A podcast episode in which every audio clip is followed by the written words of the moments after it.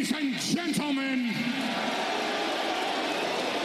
tonight, the reigning, defending, defending, defending, defending, defending, defending, undisputed, universal heavyweight champion. Wildcat Radio two point oh. Bear down, you beautiful people. What's up, Wildcats? This is Wildcat Radio two point oh. I am Adam Green, joined once again by Brett Barry. And Brett, remember how a week ago we were talking about maybe the Wildcats found a turning point in their season, and the question was whether or not it was real or just another high before the incoming low?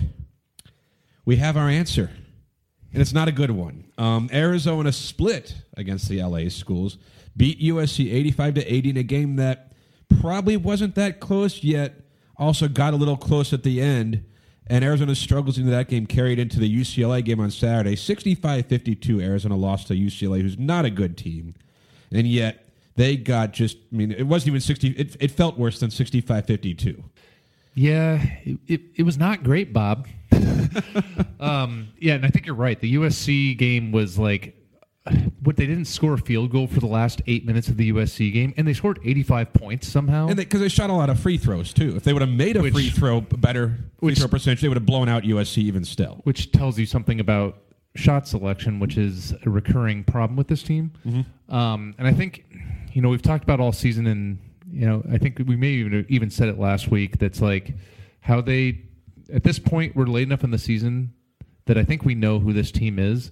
And the thing is, you can't be surprised by them uh, being inconsistent anymore. That's just, that is in their nature at this point.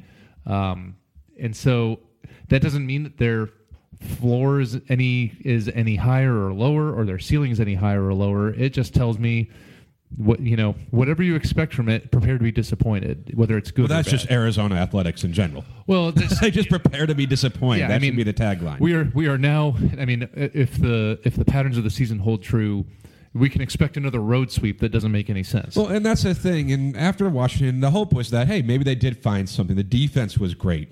Most of that well, it was definitely great against Washington State. But Stone Gettings was getting going. The role players, you're like, okay, this team, that's how Arizona can be good. And for I don't know, twenty, twenty-five, even thirty minutes against U S C, it looked like it was carrying over. You're like, that's right. Because U S C was supposed to be the tougher of the two home games. And then it fell apart. I remember we were talking on Saturday, and I'm like, I would be worried about the U S C game except for the fact, like, yeah, they didn't make a field goal in the last eight minutes, but make three quarters of your free throws and you're winning by fifteen. Arizona didn't get a lot of, I think they only took, recorded like five or six shot attempts over those eight minutes. Which is pathetic. They, well, but no, because you get fouled and they don't count as shot attempts. Oh, so well, it's like, yeah. If you figure how many scoring opportunities they had, they had some, they just got fouled a lot. Make your free throws. Sure. And it's not close. But then U C L A, that game, watching it, Arizona was only down one at halftime. And it's like, okay, that was ugly, but neither one of these teams is playing well. Arizona's at home. They'll figure things out. And you feel like, I think Arizona made, what, like three two-pointers in the first half? There's a lot like of three-pointers three on both teams. From yeah. two, it was just bad.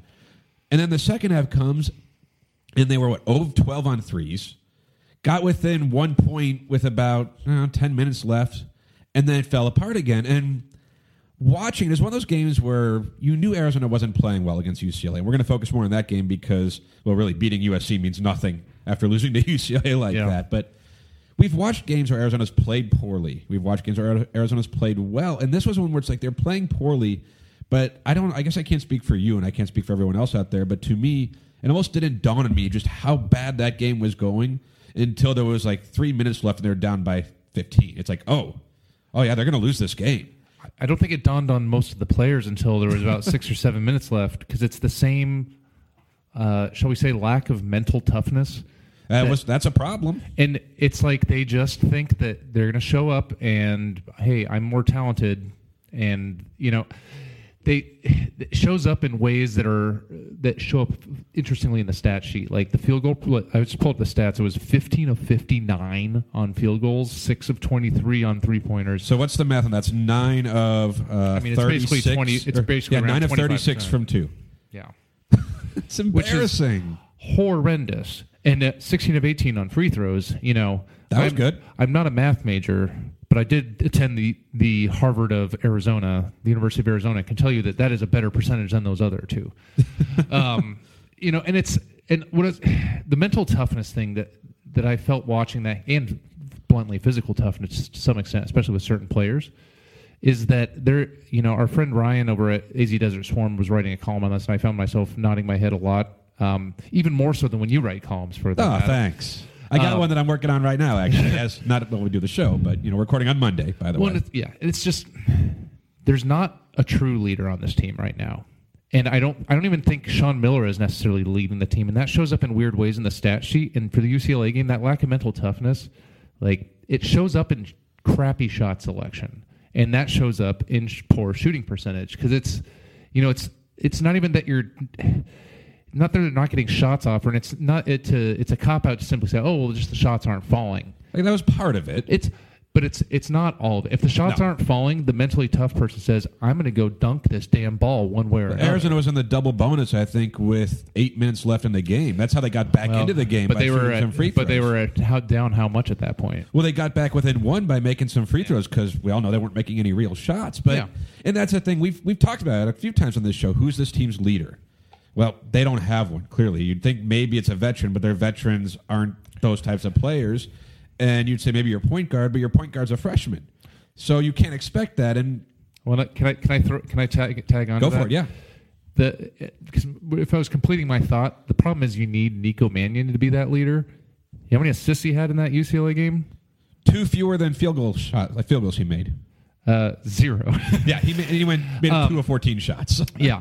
And that's which actually leads into what the point I was going to say. And that lack of mental toughness shows up in shot selection. The problem is when you're struggling to see the ball go through the net as a team collectively, as the point guard, you need to be the person that dictates the execution on offense. Calm everyone down and run the offense. And we get a high percentage shot. And well, I have thoughts on the run the offense. I used I used air quotes, listeners.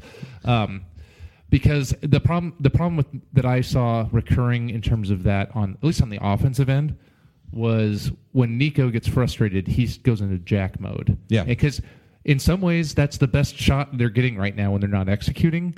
But I think he's taking the wrong answer to the right question. Right? Like they're not getting good. Maybe. Sh- well, they're they're not getting good shots. And they're not falling. Yeah. Yeah. The answer to that is not even if you are the best shooter on the court, which he probably is. But if you're taking low percentage, is he though? For since when? Well, I, I think he thinks he is, and and that's a problem. Like Nico Mannion, and not to make this a Nico Mannion segment, but he came billed as this five-star elite point guard, the likes of which Arizona hasn't had since I don't know. I'd say T J McConnell, but he wasn't looked at as like a five-star can't miss N B A right. prospect.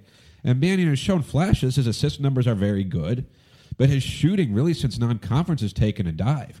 And some of that's forcing shots. Like he airballed a shot against you. I think Dylan Smith did too. That I expect. Oh, wide open Dylan yeah. Smith three. But even Nico is airballing threes. And maybe that's a confidence thing. Maybe he was tired. Maybe it's just trying to force things. I don't know. But when you're, and this is the fear, right? When you're being led by freshmen, when your best players are first year guys, these things can happen. I know Sean Miller in his post game press conference, he said, you know, that that happens. You're going to have ups and downs with those guys. You know, like they're, people are more disappointed in the veterans than they are the freshmen because you expect freshmen yeah. to have this kind of a roller coaster season, but not Nico Mannion, not your point guard. And you said, I remember last week where we were talking how Mannion, his shot wasn't falling, but he was running the offense. He was playing in control, and he was some of his best basketball. Well, that wasn't it against U C L A. That was opposite. Reverting back, and so much of this game was just Arizona, not even reverting back. Like, if you're going to make twenty-five percent of your shots, I don't care who you are, who you're playing, you're probably going to lose. Like, but that's a very easy way to look at what happened in this game. Then the question is, why did you only make twenty-five percent of your shots? That's what goes back to toughness, working hard, and getting better looks. Shot like, selection. Yeah, shot selection. And sure, they missed some good shot, good looks too. It was just that it was that kind of night, but it's compounded with all the other issues. Yeah, because they didn't make a lot of shots against Washington State, and yet they won that game pretty handily. Right? Arizona can win without making shots. Arizona should win at home against U C L A. And there's a lot of people, like you wonder, is this the low point of the season? You hope so. You damn well hope so, because Oregon State, you could say, well, that was on the road, right? Saint John's, you could say, well, that was a neutral site game. It was a you know near that Christmas break, whatever. A S U was on the road, And A S U needed that game, probably wanted it more, you could argue. Like they, they needed to beat Arizona more than Arizona needed to beat A S U. Yeah. Arizona came back, and we knew if they swept the Washington trip, which they did, and then swept the L A schools at home, you're on a four-game winning streak, going on the road now to the Bay Area schools. Both of them are beatable, and now you build momentum. You start to say, hey, maybe this team can make that run. And with one loss, not even just a loss, but the way they lost, it exposed so much. And none of this is new. None of these problems like you're talking about, the things that we're lamenting here, they're not new. But we thought Arizona had enough, and maybe it turned a corner to where those issues were not going to be the types of problems that will doom a season. And maybe they won't be, right? Because we've seen Arizona play well. Yep. We've seen, even with them being soft, even with their poor shot selection, even with that lack of toughness inside, we've seen them blow teams out, good teams out. We saw them blow out Colorado just a few weeks ago in the very same building where U C L A took it to them. So it's one of those games where I struggle getting all – how do I phrase this? Arizona didn't lose because they were the less talented team, which is both promising and terribly upsetting. But that's the whole season. Like, does that make sense? Because if you get beat because that team's better, it's like, well, that's no good because Arizona's going to, if that team's better than Arizona, then who who else is better than Arizona? There's probably a lot more teams out there. Talent is not the issue, and yet the talent has been an issue, and it certainly was against U C L A because it doesn't matter how talented we think they are and how talented, we've seen them. If they can't do it consistently against U C L A in their own building. Yeah. I, you say maybe they weren't ready to play. They thought they could just show up and beat U C L A. At what point does a player say, huh, maybe I can't do that. Maybe I actually have to play hard. Is it when you're down at halftime to U C L A? Is it when you're down by ten in the second half? Is it when you're down by fifteen? Like, what does it take to wake your ass up and say, yep, I got to play hard now? Send answers to that question to Coach Sean Miller at, at like, arizona dot e d u. Does that make sense? Because that's that's yeah. what's so frustrating about this. Because, again, watching that game, I never once thought until it was too late, I'm like, wow, Arizona's going to lose this game. It was always, yeah, they're playing bad, but U C L A's not great or running away with this thing. Arizona will be fine until they weren't. And that was a game of pretty much forty minutes of Arizona just getting beat up. For forty minutes of basketball, Arizona was the lesser team. Well, there, there's t- there's a couple things going on. There's the mental toughness and there's the physical toughness. And I think for lack of, you know, the, the reason this team is so inconsistent, and it's not an excuse, it's just a reason, is that they rely on the freshmen so much, right? And I would contend that Nico Mannion has plenty of talent. He's not necessarily, I think he's adjusting to not being the just pure superior athlete like he was in the A A U circuit or in high school. Um, but, like, there's a... There's a soft destruction of bad shot selection, and that's how you end up being down ten, fifteen points. And if you're playing on the court as the point guard for thirty-six minutes, and you have zero assists, that's on you. And, I mean, in that game, in the second half, the commentators even noticed it. I mean, Bill Walton, in between uh, hits of, you know, his... Uh, the peanut butter and yeah. the red hair, the red wigs they had yeah. going. Um, and just... If you want to call it bantering with Dave Pasch. Poor Dave Pasch, though, sometimes. Eh. He's got to work with Bill Walton and Ron Wolfley. But Dave Pasch has also got his own things. Sure, he's a good broadcaster, though. Sure, that's true. But, um, you know, even they were noticing that Nico Mannion was not bringing the ball up the court several times in the second half. No, there were half. a lot of times Josh Green was bringing it up, and maybe, and I get that. You're just trying to mix it up a little trying to bit, manufacture try to get something, get something going. Let Nico play off the ball. And granted, he got the ball like right after Nico or Josh Green passed yeah. half court. But you're, but, but you're the you're the point guard, and if there's somebody that has to have mental toughness in terms of being intelligent, especially when it comes to shot selection, it's on him. It and just is. But is how big of a problem? It's Arizona's played twenty-three games now. twenty-three games have been recorded. They had their exhibitions too. When does that happen? Is it safe to say that that's just not who Nico Mannion is, or he's not going to be that guy this year? I think it's. I. I mean, we've been saying it for what feels like the entire season, where we keep. The, the team seems to struggle to apply lessons, right? And they never can quite focus on anything consistently. And I think part of that's the youth. And, like, I think they just don't – I don't know if it's that they know they're one and done and they're not that worried about it, or they – you know, the, there's no senior leadership that doesn't, you know, grab them by the metaphorical collar and be like, this is my last chance. If you're not going to do it for yourself, you know. Yeah. I've been working my, my tail off for a while. Um, and then some of it I think is just, you know – There is the the physical toughness question. I think it's just physical maturity to some extent.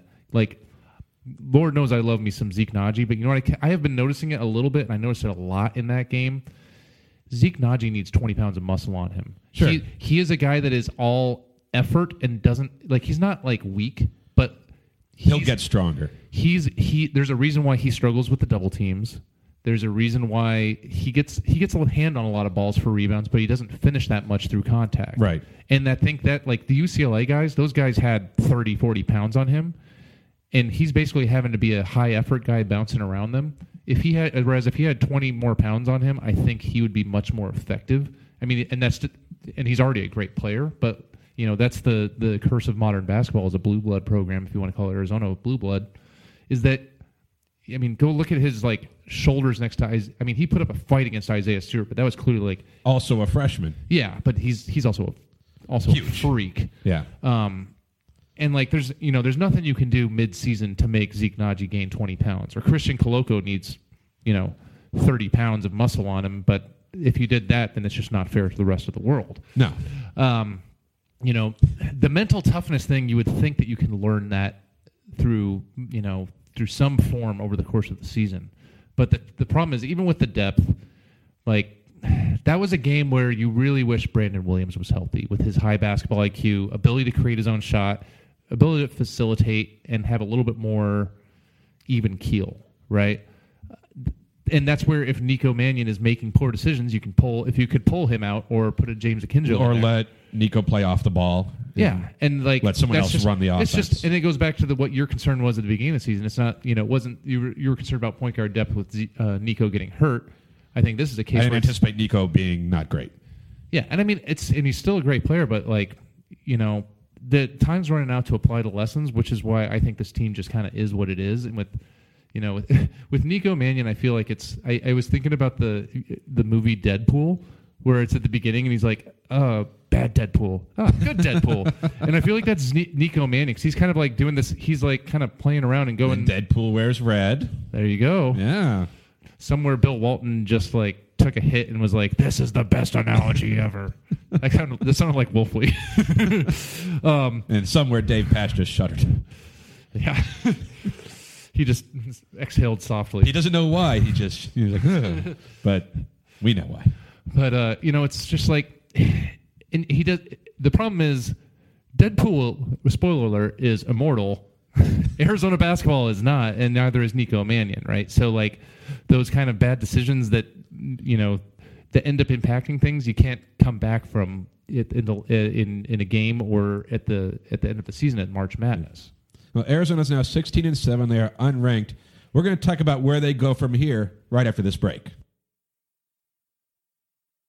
So, Brett, on the The easy thing is Arizona goes to Cal and to Stanford. That we're going to get to that. I mean, like, where does this program go? Where does this team go from here? Because we've talked about all the, all there's a lot of negative right now, whereas a week ago there was a lot of positive, right? Like, this is Arizona basketball, and if the, if you're right, this is just who they are. They're a roller coaster. They're unpredictable, except for the fact that they're unpredictable, and we know that. We've seen them play well. We've seen them destroy Colorado, who is ranked. We saw them go on the road and be the first Pac twelve team to sweep a road series. No one had done that. We've seen them look really good at times. And when we see that, we're like, yep, that makes sense because they have really good players. It's a really good team. And yet we've seen them far too often now just look miserable. And say when they lost to Gonzaga, it's like, well, they just they played a close game against a really good team and they lost. When they lost to Baylor, well, Baylor's a good team. These are two of the best teams in college basketball. You could excuse Oregon State, the hangover from Oregon and a road game. You could even excuse, if you want to, A S U. It, it's tough to, but you're like, well, for the reasons we mentioned. But when you lose a game like you did to U C L A, for a team that's as mentally weak as we all feel like they are right now, say a week ago we thought they were, hey, they, they figured out they're strong. Eh, did we like, all think that? We hoped. we hoped. We hoped. Didn't necessarily think but, it. This team, Stone Gettings said after in his post-game press conference, sorry, that they've bounced back. Like, they've had their downs and they've bounced back from them. But at some point, it's like, okay, you have so many of them where, sure, the Pac twelve is still available to them. No one's running away with the conference. And Arizona's still fine in terms of net rating. I think they're now tenth in net rating. Yeah, and fifteenth in KenPom. So the numbers are still favorable to them there, but they're not winning. So do I do I think they're a tournament team? Yes, I still think they're a tournament team. Barring some sort of epic collapse over their final stretch of games here, if they get to twenty wins, they're going to the tournament. Oh, yeah. Now, they're, are they going to be a five seed, six seed, seven seed, eight seed, nine seed? I have no idea. It obviously depends on how many games they win here, and they still have a chance. The Bay Area schools, then you host the Oregon schools, you go again to the L A schools. So there's still some decent wins on the deal, especially Oregon.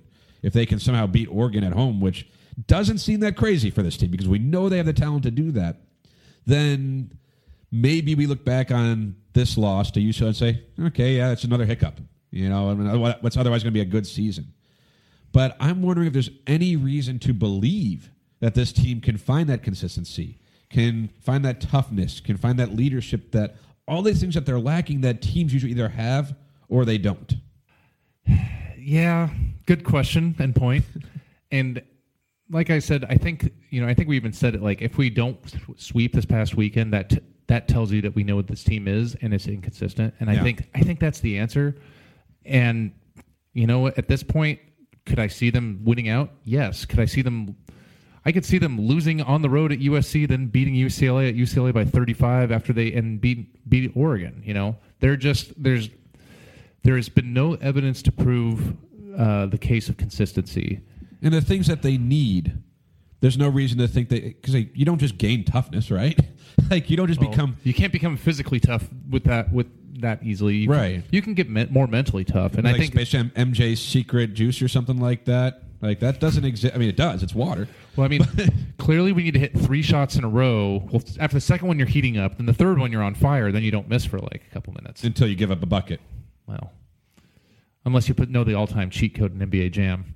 That would be great for Arizona if they could. But that's the thing. Like, they have one really good big in Zeke Nnaji to play down low. And we've established he's not, he's not physically ready to be that kind of. He's not DeAndre Ayton as a freshman. Right, so it's like this team. I was thinking they could use a Kaleb Tarczewski. Oh, he'd make a huge difference. Was not the best player, and someone think he kind of underwhelmed given he was a five star and he was never dominant. But he was a big, tough physical presence for them, where he rebounded, he played hard, he cared. And I'm not saying this team doesn't care. Like this, I'm going to go down that rabbit hole right now. Like this team cares. I don't feel like they lack effort. I feel like they lack intelligence. Which, but that sometimes looks like a lack of effort. When you're just doing dumb things out there, it's like, oh, you clearly just don't try. I think there was an inbounds play against U C L A where Zeke Nnaji, they threw it back, and Zeke Nnaji didn't realize it was to him. And it turned into a free throw attempt, I think, after a foul for U C L A. The air balls, just lazy pass. I think Jamal Baker almost had a turnover. It ended up not being a turnover because it somehow made it back to him. But it's like the, the late, like, I don't want to say lazy, it's like the carelessness that they play basketball with sometimes, especially when they're such a bandwagon team, a front-running team. When things are going well, they look like world beaters. And when they find a little bit of adversity, it's almost like they just wilt and fall apart. And and then they look dumb. And when they look dumb, they look like they're not trying. But I think they care. I think they want to win. I'm just not sure this team knows how. And twenty-three games into the season with a team that was filled with some, you got some veterans. It's you're relying on three freshmen because Christian Koloko, the fourth, would just dominate everything. And it wouldn't be fair. So he has to sit just for the betterment of college basketball.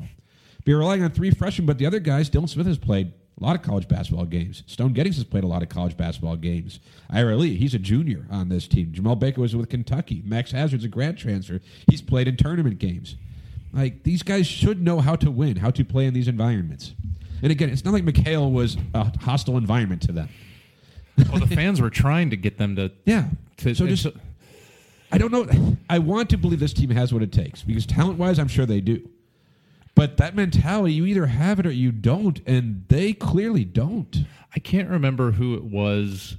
It might, it might have even been like an Arizona coach or player. Several years ago, I remember somebody saying that, I think it might have even been Sean Miller about Derek Williams. And it was like, it's your job as a coach is much easier when your best player is also your best leader and toughest player. And that's like Zeke Nnaji, I think, is is the most mentally tough. But I don't think he has the physical size to just, you know, bully people. No. Nico Mannion, I don't think has the, the that inconsistency is mental toughness. That lack of discipline is mental toughness. That, you know, lack of focus or lack of consistent effort on, on the defensive end is mental toughness. Yeah. It shot selection is mental toughness. Because basically, right when I was watching that second half of the U C L A game, it was basically like, you know, that, That's, they they look like a team that likes to win, and they need more guys that hate to lose. if that, you know, rather than learning how to win, like, and there's, you know, if I'm playing uh, in most competitive things, I'll take the guys that hate to lose one hundred times out of one hundred, because they're the ones that are have that focus and get the most out of themselves. And we, we, we know, that's one thing we know about this team. They do not play to their capacity. I don't think they have no, one game. Certainly not consistently. No. And not so, for forty minutes. I mean, and that's like, yeah. I mean, and I I don't want to keep b- bagging on Nico Mannion, but like, hey, you're I know you're a freshman and it's not fair, but you're the guy with the ball in his hands, man. It's it's fair to point to him, especially after the game against U C L A. He was miserable, but also if you fancy yourself a one-and-done point guard, and part of the reason we were excited about this team going into the year was like, yeah, we know they're relying on freshmen, but they have Nico Mannion. They have a true point guard, a dynamic point guard who's going to come in ready to play and run this team and run this offense. And I ex- I understand bad shooting nights, but when you're taking good shots, and you pointed out many times how he's not always taking good shots, and against U C L A, I guess like they, they weren't. He wasn't taking good shots. He missed some good shots, some good looks, but he wasn't getting the team going. And I guess a popular thing to do after a game like that is to point to Sean Miller. Actually, after every loss, people like to point to Sean I Miller. Mean, to be fair, he is the coach, and he is the one that is accountable. Yeah. And I don't blame him for the team missing three-fourths of their shot attempts. But I would blame him for either not designing an offense that gets them better looks, not recruiting players who can make those looks, right? Like, I, I'm not on the fire Sean Miller train, especially even after that game. It's it's a game. It's one game. There's a lot of season left to be played.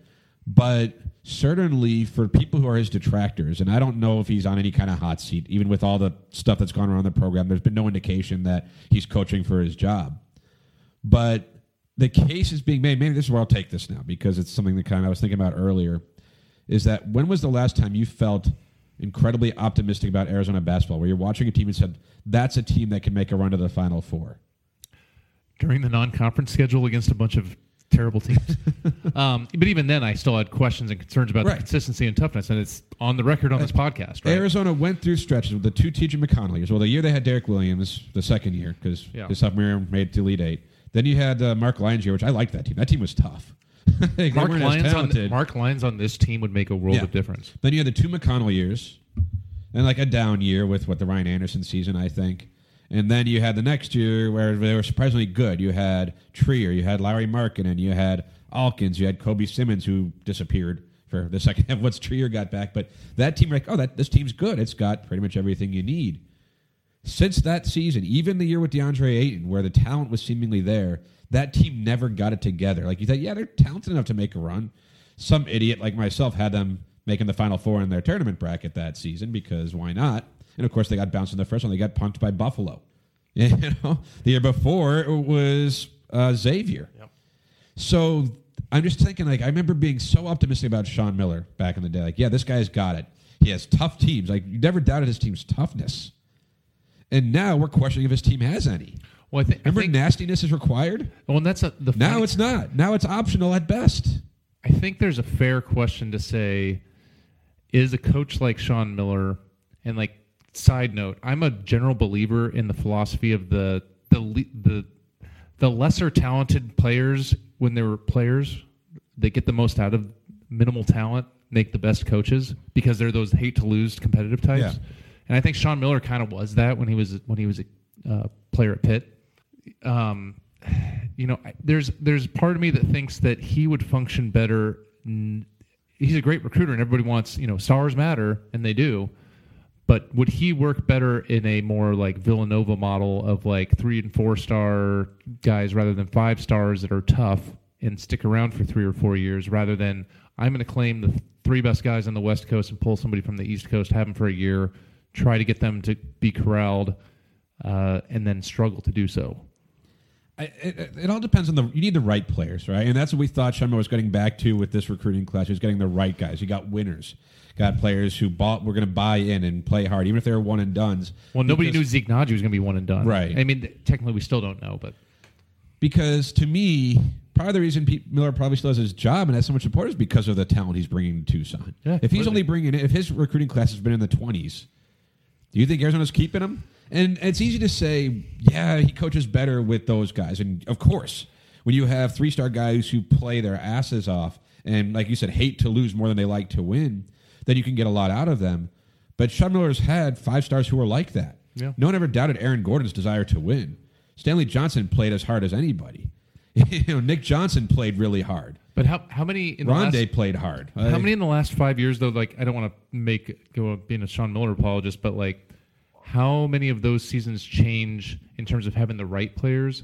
If Brandon Williams is healthy this year, oh, or sure. if um, I'm oh god, I'm blanking on his the guy. Ray Smith. Th- yeah, Ray Smith. I think he was actually going to be a really. Oh, key, he was a lottery pick probably with his skill set. But a lottery pick that was like. Kind of like a Grant Hill, like can do a little bit of everything, sure. defend, pass, shoot, you know, an all like a, a Swiss Army knife. But type these player. are these are five star. I think Brandon Williams might have been a four star by he the time was a four he star. But Zeke Nnaji was a four star. So, but so it's easy to say, yeah, he does better with three stars. When you have three stars, your expectations are lower. Except for Christian Koloko, who should have been six.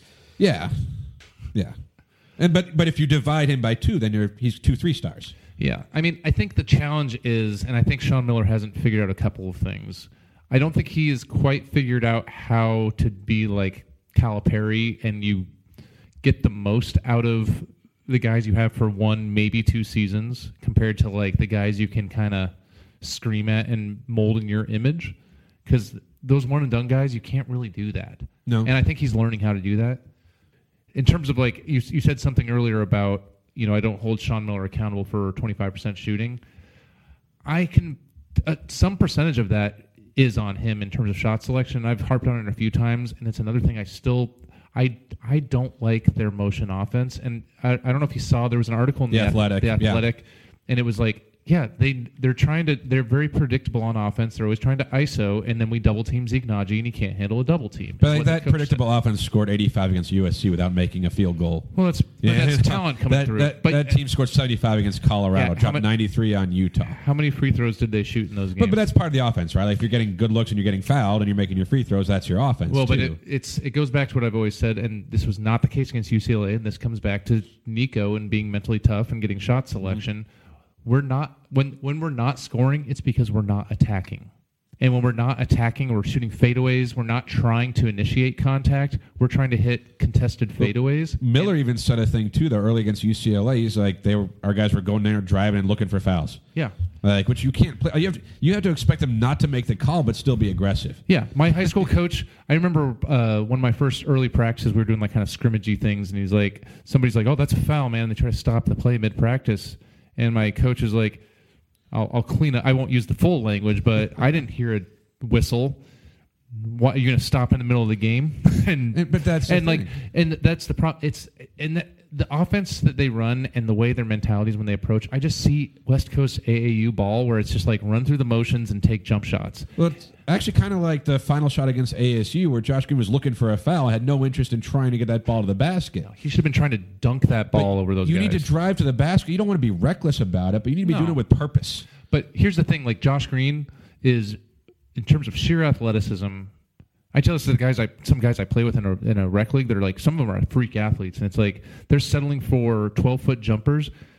If you're Josh Green settling for a fadeaway twelve-foot jumper trying to look for a foul there, you just did the d- defense a favor because you are the better athlete, and you just negated that athleticism by taking that questionable shot when you should be trying to go past them and go over them at the rim. Right, so I'm a little worked up on the shot selection thing. Yeah, and I'm worked up over them losing a game to a clearly inferior opponent. Arizona now goes back on the road. At Cal, at Stanford. They're in the middle of the conference, both those schools. Uh, Stanford is sixteen and seven overall, five and five in the conference. Cal is actually ten and thirteen overall, four and six. How stupid is the Pac twelve standings right now, by the way? It's so mediocre. It's... Yeah, I, I could go on a side trip and say that this is Larry Scott's leadership gradually showing up in actual oh, he's talent terrible. on the field. Cal is Thursday. Stanford is Saturday. Stanford will be interesting because Oscar Da Silva, their best player, is a little bit hurt. He got fell down on, and his head got smushed. So whether or not he'll be able to play against Arizona on Saturday, that's a big thing because he's their best player. Without him, Stanford is significantly less good and less of a threat. Of course, anyone can be a threat to Arizona the way we've seen them play. Cal is not a great team, but we go back to this. These are on the road. And Arizona, which I guess outside of Washington, has struggled on the road. Maybe they solved that problem. Then again, maybe they haven't. It's Arizona basketball. Who the hell knows what they do? They will they will learn the lesson for approximately three quarters of a game or maybe most of a weekend. Right. You, you'd think they're going to come out ready for Cal especially, but come out ready for this year. Like if, if if this season means anything to them, and I'm not saying the freshman, I don't think it's the freshmen not playing hard. You know, I don't think they're lazy necessarily, but if this season means anything to these guys, you'd think the focus would be there, that they're putting in the work this week in practice, and they're going to be ready to play. Now, it's easy for people to say a team wasn't ready to play when they lose. It's like, oh, that they weren't ready to play. It's easy to point to that, but it's hard to imagine that if this team needs any more lessons, and that's the excuse that people have for, oh, they need to learn that lesson. They need to learn that lesson. Well, you've now had seven loss lessons, and a couple where you won, but you probably should have learned a lesson in that game, too. I... The lessons need to be done with. Just go play good basketball. These are not great opponents, yep.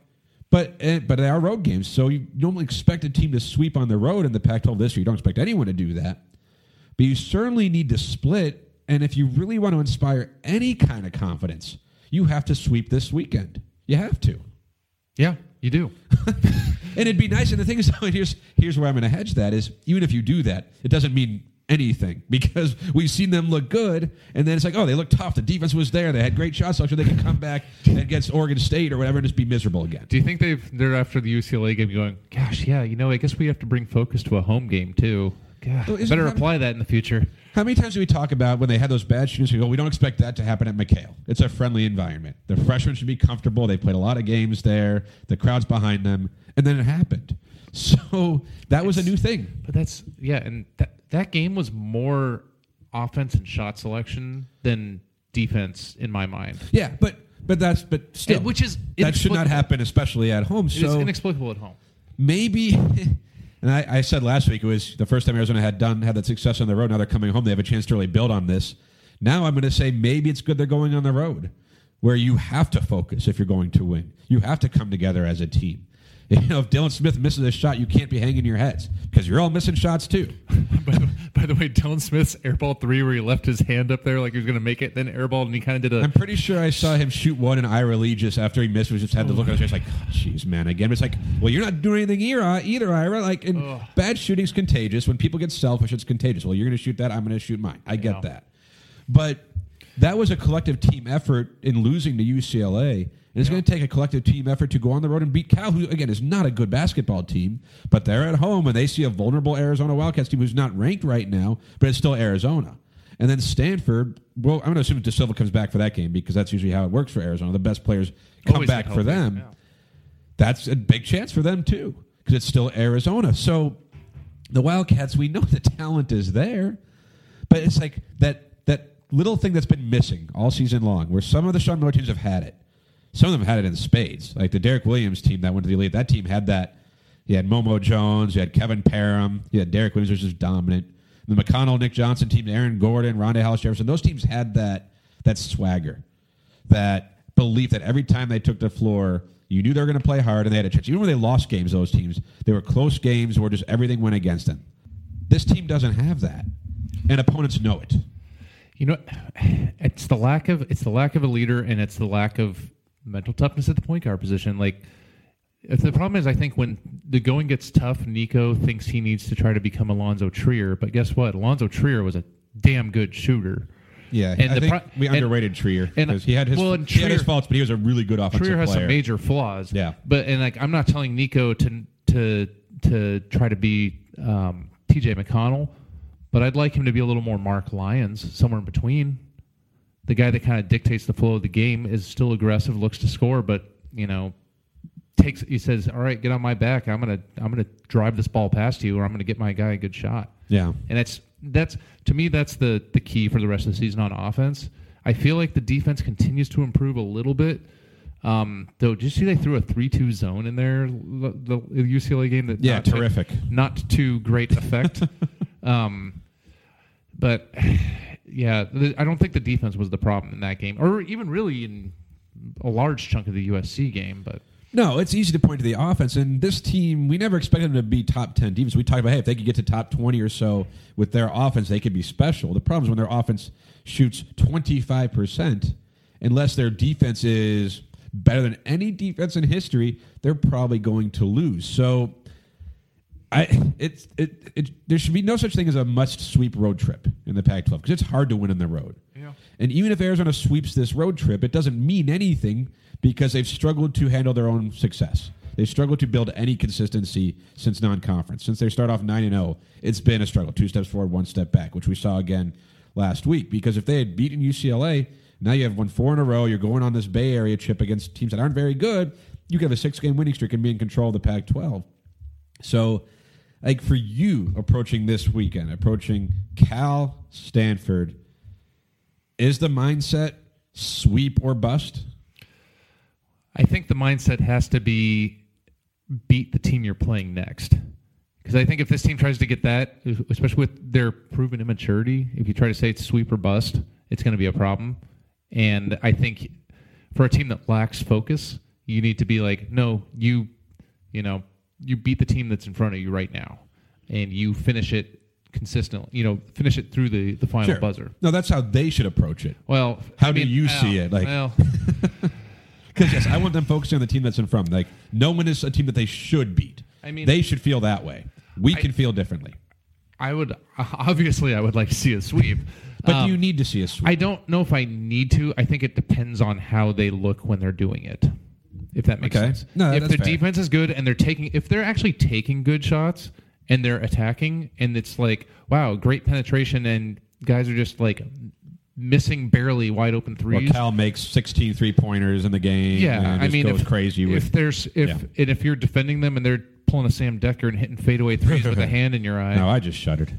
Or a hand in your face, and you know, it's like if you can if they're doing that, that's that's one thing. And like I can I can get past so that. Alan Crabb ain't walking through that door, right? I hope not.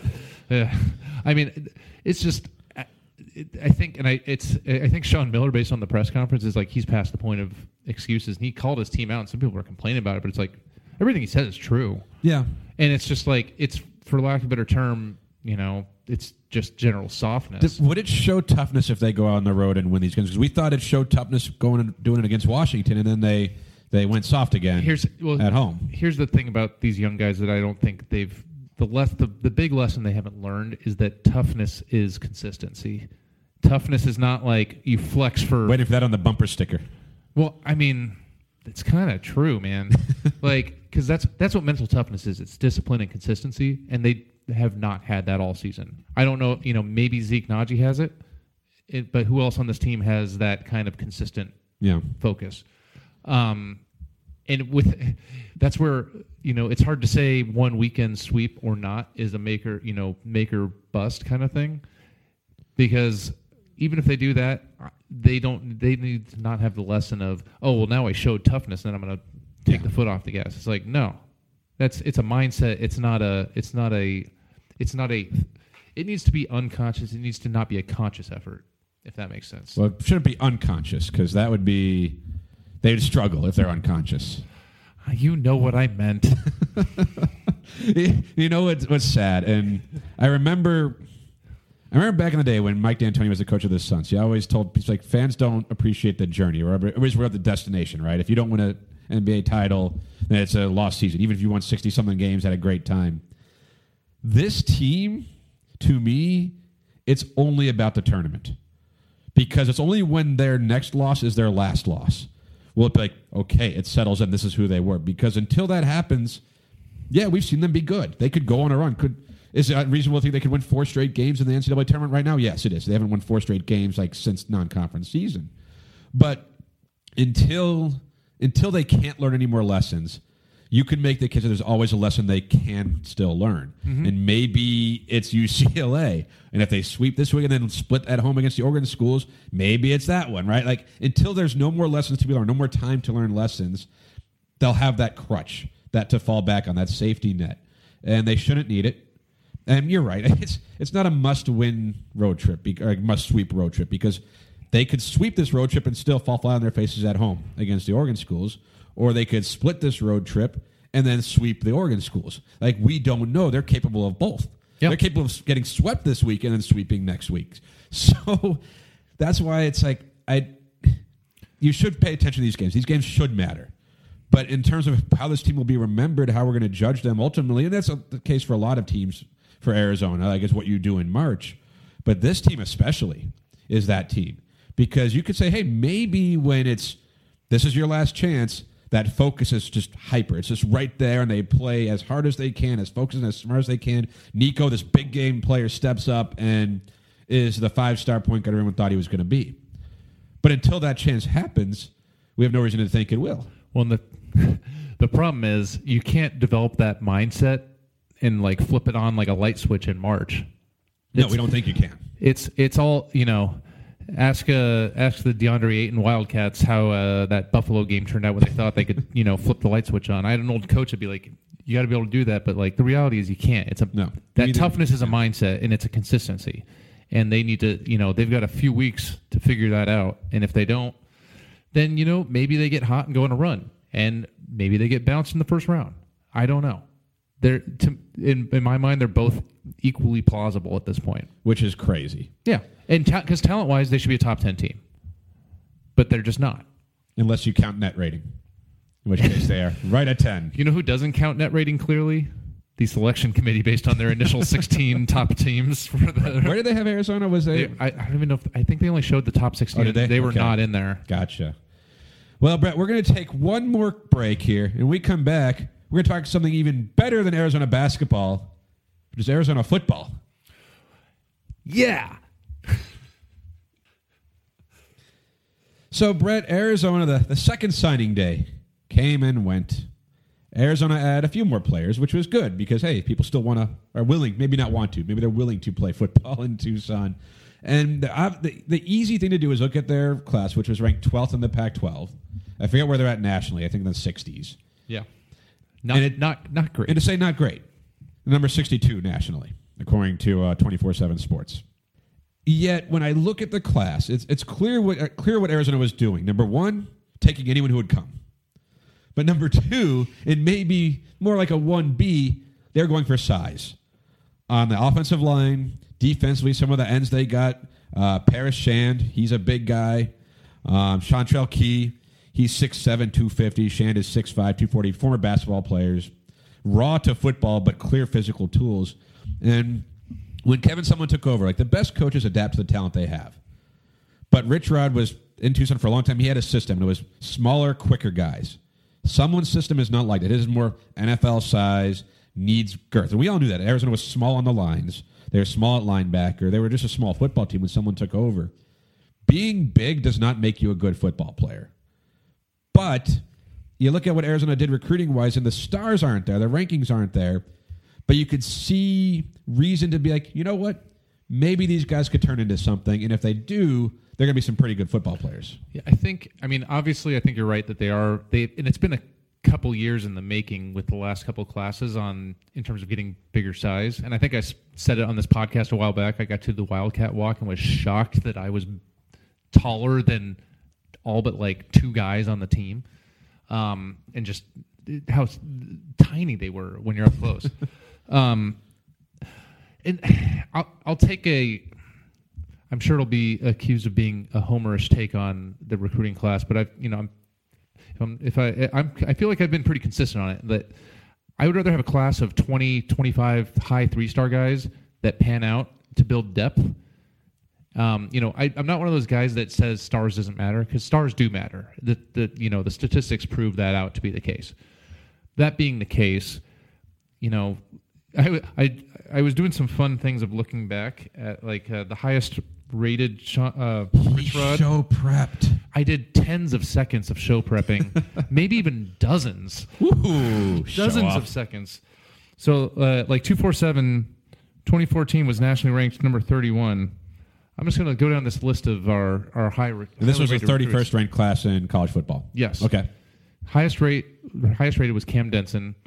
Was okay. Fine. Never really... Yeah, not a star. By never any, was really a star.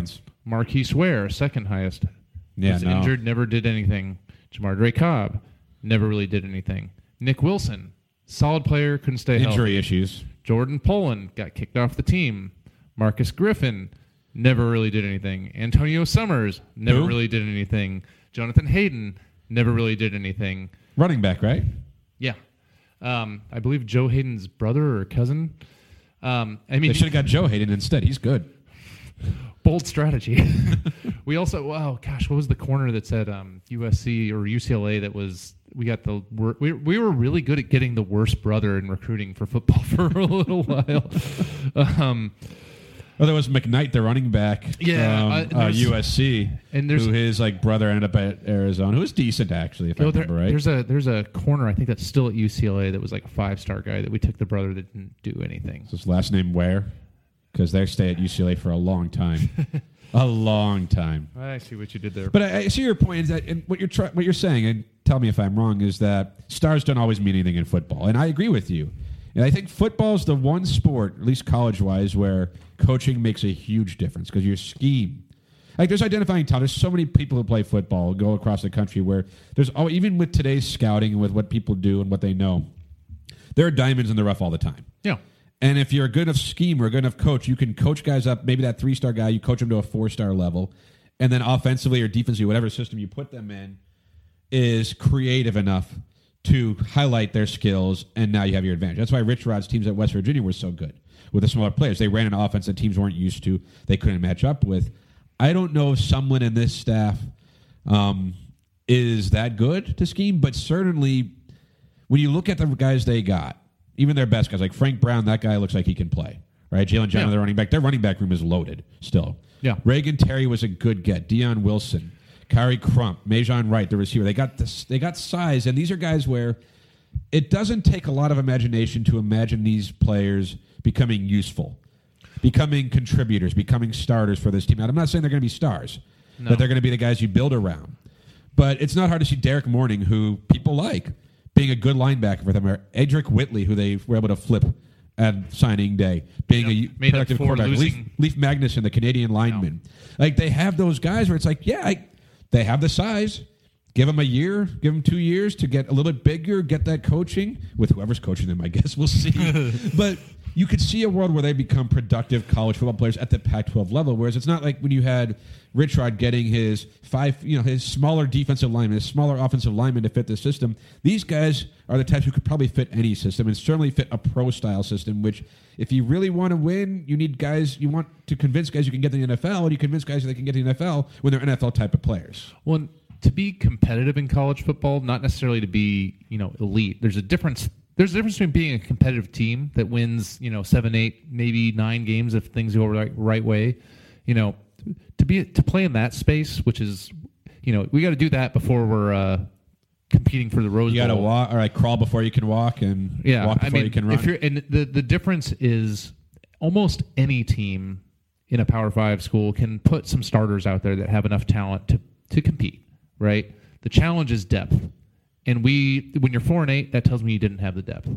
And the way yeah, we watched them, they didn't have the depth. Yeah, and and the you know I would say that last year's recruiting class performed fairly well. Last year's recruiting class, I, I mean, think it's going to be big. Well, they're going to have to be big, but there's some talent there that didn't have a chance to be huge, but they're going to have significant roles next yeah, season. And Jordan Morgan might end up being the best player in that class, and he's one of the bottom yeah, like, Booby three or Curry four there, guys. You have Bobby Wolf, Grant Cannell, who the quarterback next season yeah. was part of that class. But, like, you have the way I see this class and the way it closed out, I, I feel like they were being smart about who has either a very high floor with a little bit of upside or who are some of those guys are I, I would I would challenge the notion of they just took anybody. I know that was me being it was a little it was facetious, a little, like yeah. Yeah. But like you know, like Chantrell Key or, you know, Morning, like the reason he was under recruited is because there's Academics, grade right? issues, right? Yeah.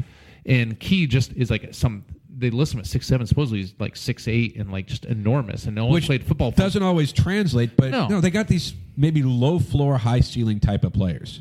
Which yeah. if you're Arizona and you're Arizona trying to get players now coming off a four and eight year when your head coach is clearly on the hot seat, I don't mind that. Because yeah. you're not going to get four stars and five stars to come. You just you just can't. Well, right now you need the you need to raise the floor of the program so you can attract more high stars. And what you did with the so that's what I'm saying. You have some guys that are high floor, like Frank Brown is a high floor player. Yeah, he's going to be a contributor. Jalen John, I think, is actually going to be a really nice player. He might not be Kadeem Carey or J J Taylor, but I think he will be a productive running back. You can never have too many running backs. Yeah. Um, and, you know, some of the, but some of those other guys are more like, it's especially on the linemen are the hardest, you know, stars matter. You know where it matters the least is on those. The trenches. The trench. Yeah. The, because it, it's the the success rate of star ratings on the lines is so much lower than it is at like the skill positions, and that's where they were like, all right, I'm gonna I'm gonna buy, you know, I'm gonna put this money in some l- low risk mutual fund on these high three star guys with high floors, and then I'm gonna buy four lottery tickets on the lines and hope that it pans out. Yeah, like if Josh, Josh Baker, who's listed at six three, two eighty, Leif Magnuson six four, two seventy. No one's saying that that's your starting offensive line two years from now. But Leif Magnuson is a five-star name for an offensive line. Oh, absolutely. He, he, he's huge. Yeah. And maybe these guys develop into starters and really good offensive linemen. Maybe they're just depth. And maybe they don't pan out. And they're more like third or fourth string guys that you're like, well, I hope they don't have to play.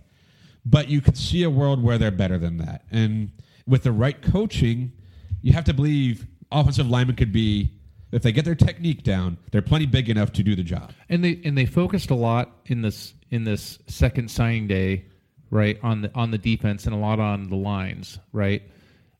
A lot of those, like Chantrell Key or uh, the the their Canadian guy was Paris Shand. Yeah, you know, another guy that hasn't been playing football very long, but has, is big and has ability. Which, sorry to cut you off there, oh, yeah. but the coaches they got defensively, we talked about, they got these veteran coaches, and honestly, the recruiting, they're the, we're going to teach you how to play football. And these are the guys you, they targeted. If you believe in them, and there's no reason to, th- we, we know the coaches' track record. Like, yeah, that's actually not bad. These guys are teachers. Can they mold Paris Shand into someone who's better than a three-star? Well, he's six five, two forty. He's got the size to be dominant yeah. if he can get there, and he ha- obviously has these guys. They have a lot of guys who are like that. Block of clay, to use a to use a cliche, like the block of clay that they can mold. Yeah, and I guess the the challenge is, and this is where Arizona football was, and this coaching staff was, is that they may not have time to mold them, right? No, but that, but that's the thing. Like, no. if they're only there for this season, then they brought all these guys into Arizona, and they won't have a chance to finish the job. So you you worry about that, you risk that, but at the same time, if you're an Arizona fan, if you're listening to this podcast, I hope you are, because otherwise, there's so many other good podcasts out there. Listen to one of those. Or keep listening. Maybe you had a good time. But, but if you're an Arizona fan, these guys are now part of the program. So whichever coaches they have, if it's the coaches they have now or coaches that may come after, like, hey, maybe Arizona has a good season, surprises people, and these coaches stay. And like, hey, we, we started to see a program be built again. But if nothing else, it never hurts to have more talent, never hurts to have more options. We talk about basketball, how they have so many players who could help you. Football is different. There's a lot more players on the roster. But if Paris Shand could be a good defensive end, if Chantrell Key could be a good defensive lineman, Jabbar Triplett, you know, could be a good linebacker for them, then this team or, starts or to build something. Yeah. You know, if two or three of those guys, you know, hit and you, you're able to develop them, where in three years they're like equivalent of a four-star recruit, you know, and you have and most of those guys, you know, it's in uh, I think is smart about how they went about it. Most of those guys are at positions where we have some decent talent. Like we've actually said, the defensive line is not the worst, right? The we young, don't think so, even though uh, we watched them play last well, season and they were they had, kind of but, the worst. But they had limited depth, right? Yeah. yeah. Um, but like we have some solid young corners, so Whitley doesn't have to come in and start right away. And he has like track speed. Maybe he's just a return guy for the first year. Sure. Right? And he can kind of gradually get worked in. The guys, those those high-floor three-star guys are at the positions where I think they can help you win today. And the other ones are more like, let's see if we can develop these guys into kind of four-star talents, which is really kind of the Utah model, except for we just we don't have the, you know, world's greatest uh, special teams specialist. But it's like everything. If Kevin Sumlin had not been on, well, basically people thought he was going to get fired after the A S U game. Well, Dave Hickey screwed sure. him at this recruiting but class. But that's everything that's happened this offseason. If Kevin Sumlin and this staff were more secure, they get different coaches defensive, probably, and the recruiting is different, right? Like, even the recruiting last season wasn't that bad. They got, granted, they got a lot of the guys that were their recruits at A and M that decided to follow them to Tucson. But it, it's hard, and that's where Kevin Sumlin and this staff, they're, they're, they're behind the eight ball on this one. Because he, you have to think he is coaching for his job, and it's like you can't get the best talent until you win, but you can't win until you get the best talent. And because he underachieved in his first two years, because year one he should have been a bowl team. Last season was they lost what the last six games. Like you can't do that. Yeah. You know. So was it six games or seven games? For la- they were four and one, right? And finished four, so seven game yeah. losing streak. So like you do those types of things, it's gonna be hard for people to believe in you. And if you're a player saying, I'm going to go play for that team, like Frank Brown, Frank Brown could have gone to other schools. He chose Arizona. Jalen Johnson could have gone to other schools. Like these guys, they had other options in Arizona. They chose Arizona still, and maybe the coaching staff found all these gems. Like, I'm looking at him like, yeah, I kind of like these guys as prospects. I do. Well, but the, I'd rather have four and five stars. Well, but sure. that's, not, that's also not realistic for Arizona where they are right now. And that's where, not again, not to sound like a Homer or a Kevin Sumlin apologist, but Hickey did him no favors when they basically... Homer! Yeah. No, I'm kidding. You're right. That's but an like, accurate I take. mean, and like the thing is, if nothing else, and maybe it doesn't work out, and maybe someone's fired in nine months, like halfway through the season. And I know people mocked it when he's like, trust the process, but like I can actually see materializing what their plan is in terms of the types of players they're going out and trying to get, at what positions, what they're trying to do grad transfers at. And you know what? It makes sense. And they're basically playing to like survive this year. You know, maybe we win seven, sneak it, somehow get lucky and win eight, and then suddenly you can pull in two, no, you have three, Greg four Gunnell star. As a junior quarterback who's established. With you have Booby a Curry, running backs. Yeah, uh, Jalen Johnson looked great in limited yeah, he's a reps big receiver. Last year. He's, you know, they got young receivers. If you and if you get some of these linemen to develop and say now you have veteran linemen guys who've been in the system, we don't have to play this year because I think I saw this. There was a stat I should have saved it and bookmarked it, but it was like Arizona returning production. They're one of the highest in college football, yeah. which you could argue is a bad thing because they only won four games. But in certain positions, it's nice to have that experience. And offensive line is one of those. So if they could stay healthy and let this year's freshmen, even last year's, develop to where when it's time to use them, when they're needed, they're ready to go, then that's how you build a program. That's how you build that consistency.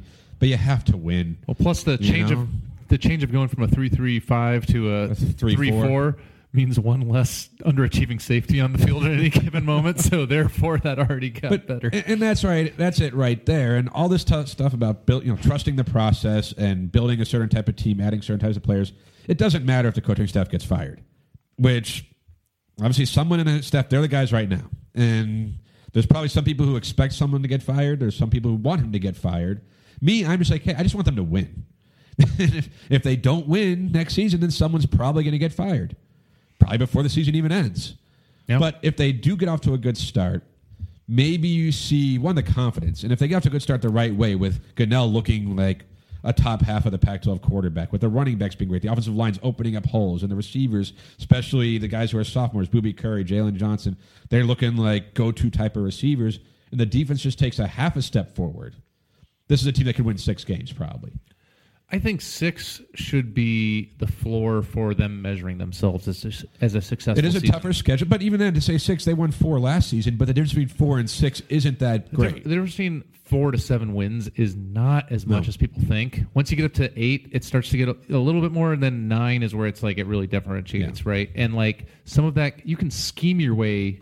You know, Marcel Yates struggled to scheme his way out of a, you know, third and fifteen. Let's put the guys back fifteen yards. Deep, or the offense has you right where you where they want you. I mean, third and long. You know, and so I like I said, I the the one thing I can say, and you know, maybe it doesn't work out, but I feel like I can see I can see the direction they're trying to go, and I can't say it's a poor plan. The question now, is, will they get there? Will they yeah. be around? Will they be on the ride long enough to see the end? There's still, the there, you know, the road to hell is paved in good intentions, and like it, you know, things are never going to go according to plan.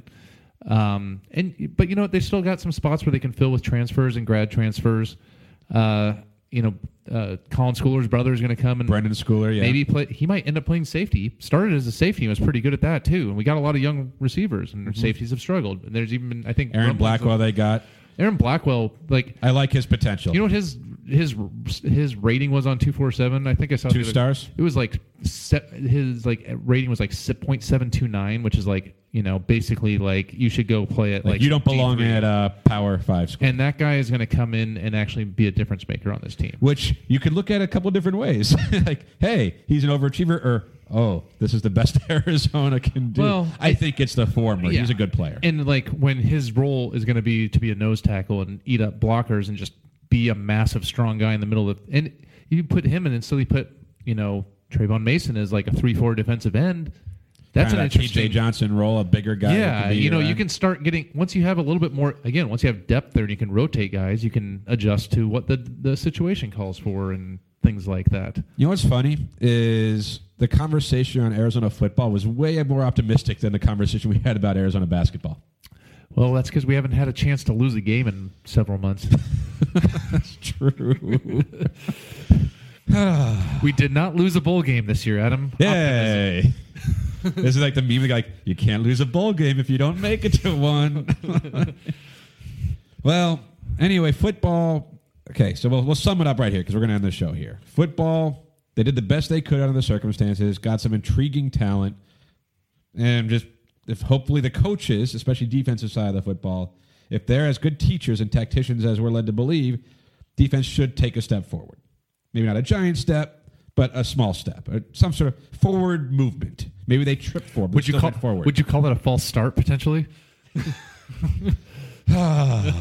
And basketball, well, big road trip by the Bay because, well, even they're it's just a road trip by the Bay, and we're hoping to see them rebound all, again. They're from, all they're all big games from here on out, right? That's that's the moral of the story. Well. If there's any news in football, Arizona's looking for a running backs coach. We'll talk about that. But otherwise, we know we'll talk about this Bay Area road trip next week. And until then, bear down. Bear down.